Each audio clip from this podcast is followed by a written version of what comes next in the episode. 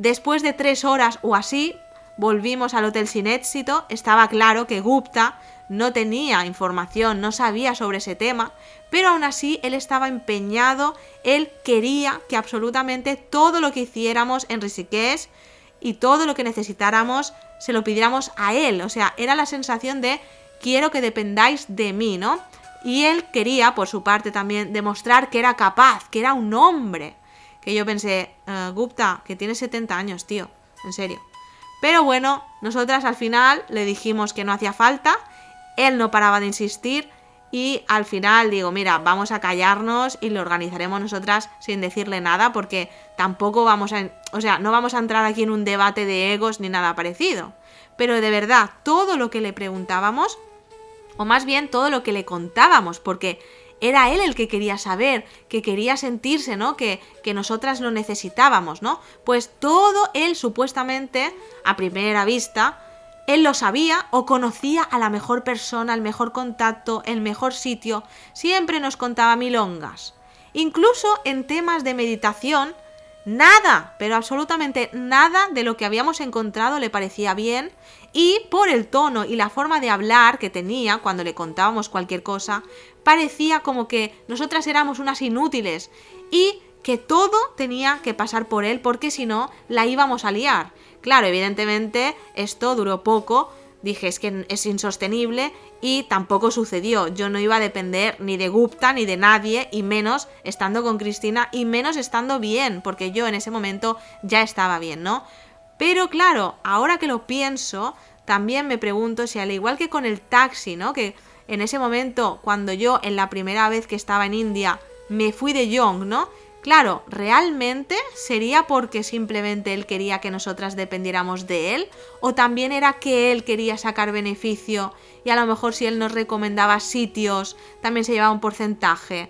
No lo sé, no lo sé, no lo tengo claro, pero bueno, eso ya queda en cada uno, ¿no? Lo único que tengo claro es que no voy a negar que el paseo que nos dio en ese día, porque es verdad, también fue positivo, a mí me gustó y estuvo bien, aún perdiendo esas tres horas, ¿no? Con lo de la SIM, el tío estaba contento, joder, y cuando una persona está contenta y está en, de buen mood, pues la cosa mola, es así. Pero claro, también pude ver más cómo era él, porque yo siempre lo había visto dentro del Vedic en un contexto muy específico y se es que se delató él solo. Él tiene mucho, mucho carácter, muy fuerte y no paraba de decirme todo el tiempo lo que tenía que hacer yo esa parte no la había visto antes. También es verdad, es que yo anteriormente no había hecho nada salvo ir a la joyería y tampoco teníamos esa confianza. Pero es que esa vez fue todo como muy raro y cierto es que también todo, ¿no? Pasó como muy rápido.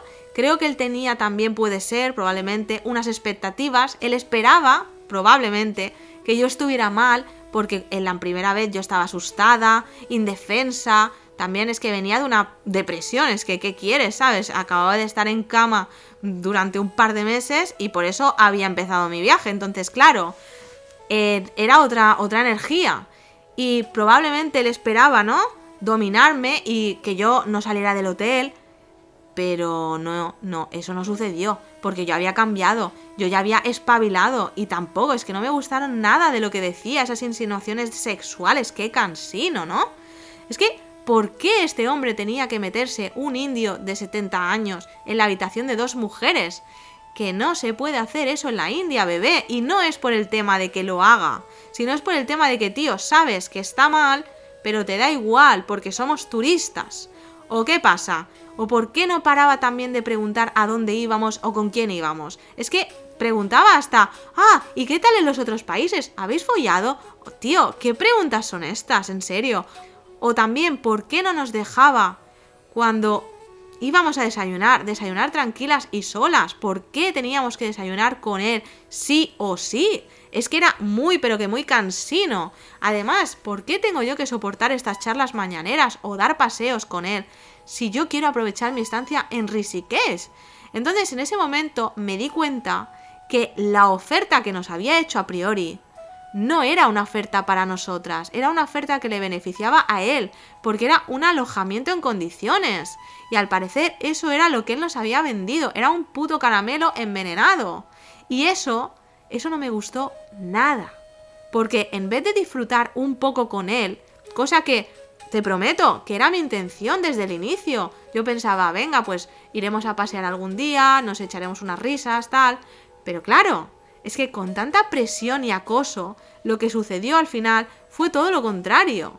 Yo empecé a sentir un rechazo, un asco, es que llegó a un punto en el que no lo soportaba. Y a mí se me nota en la cara, soy una tía muy honesta. Y se me notaba. Y la cosa al final se volvió tensa. Y no un poquito, se volvió mucho. Porque primero dejó Gupta de hablarle a Cristina. Imagino que en su cerebro retorcido, yo que sé, él pensó que Cristina era la culpable de que yo ya no fuera esa sumisa y no le hiciera caso.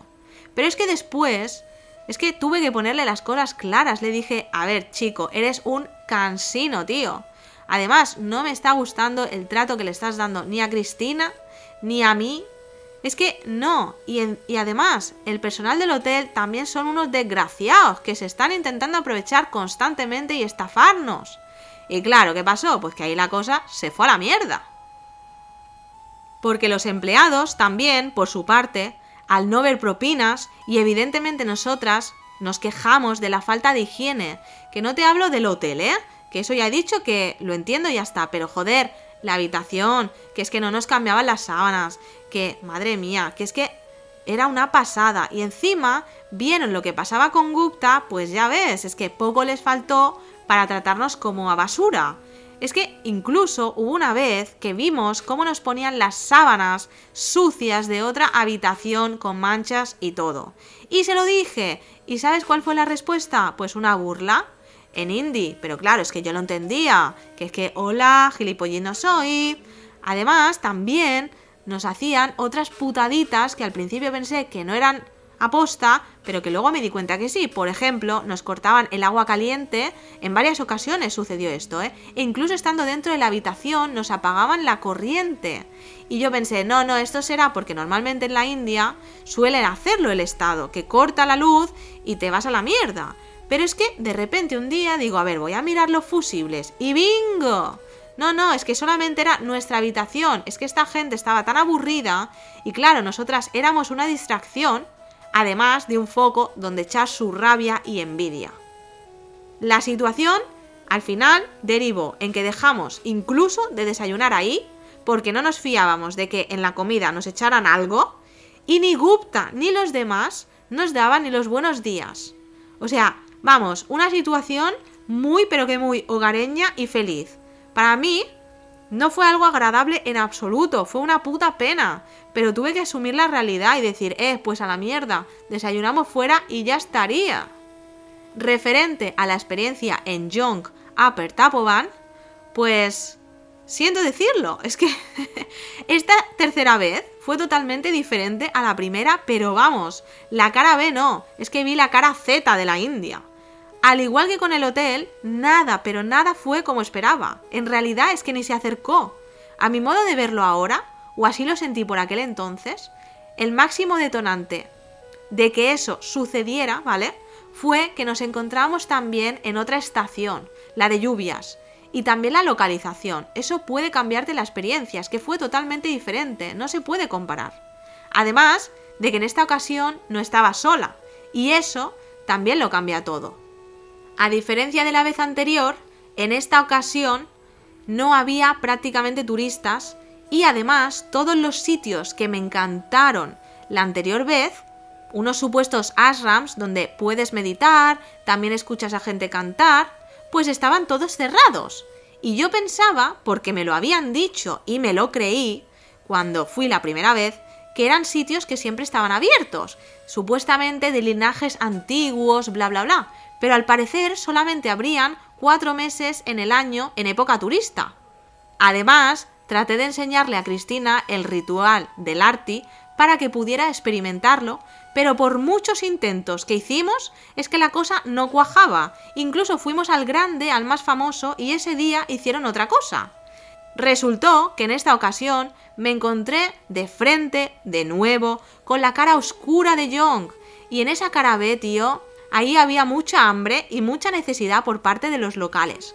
Incluso tratamos de ir a un retiro de Osho, que joder, esto tiene renombre a nivel internacional, pues no, es que, madre de Dios, casi nos da un puto patatús. Por suerte fuimos a verlo allí, nos presentamos antes de reservar, y ese sitio es que estaba hecho pedazos. Menos mal, menos mal que no pagamos, porque menudo cuadro. De ahí salimos con una pulmonía como mínimo.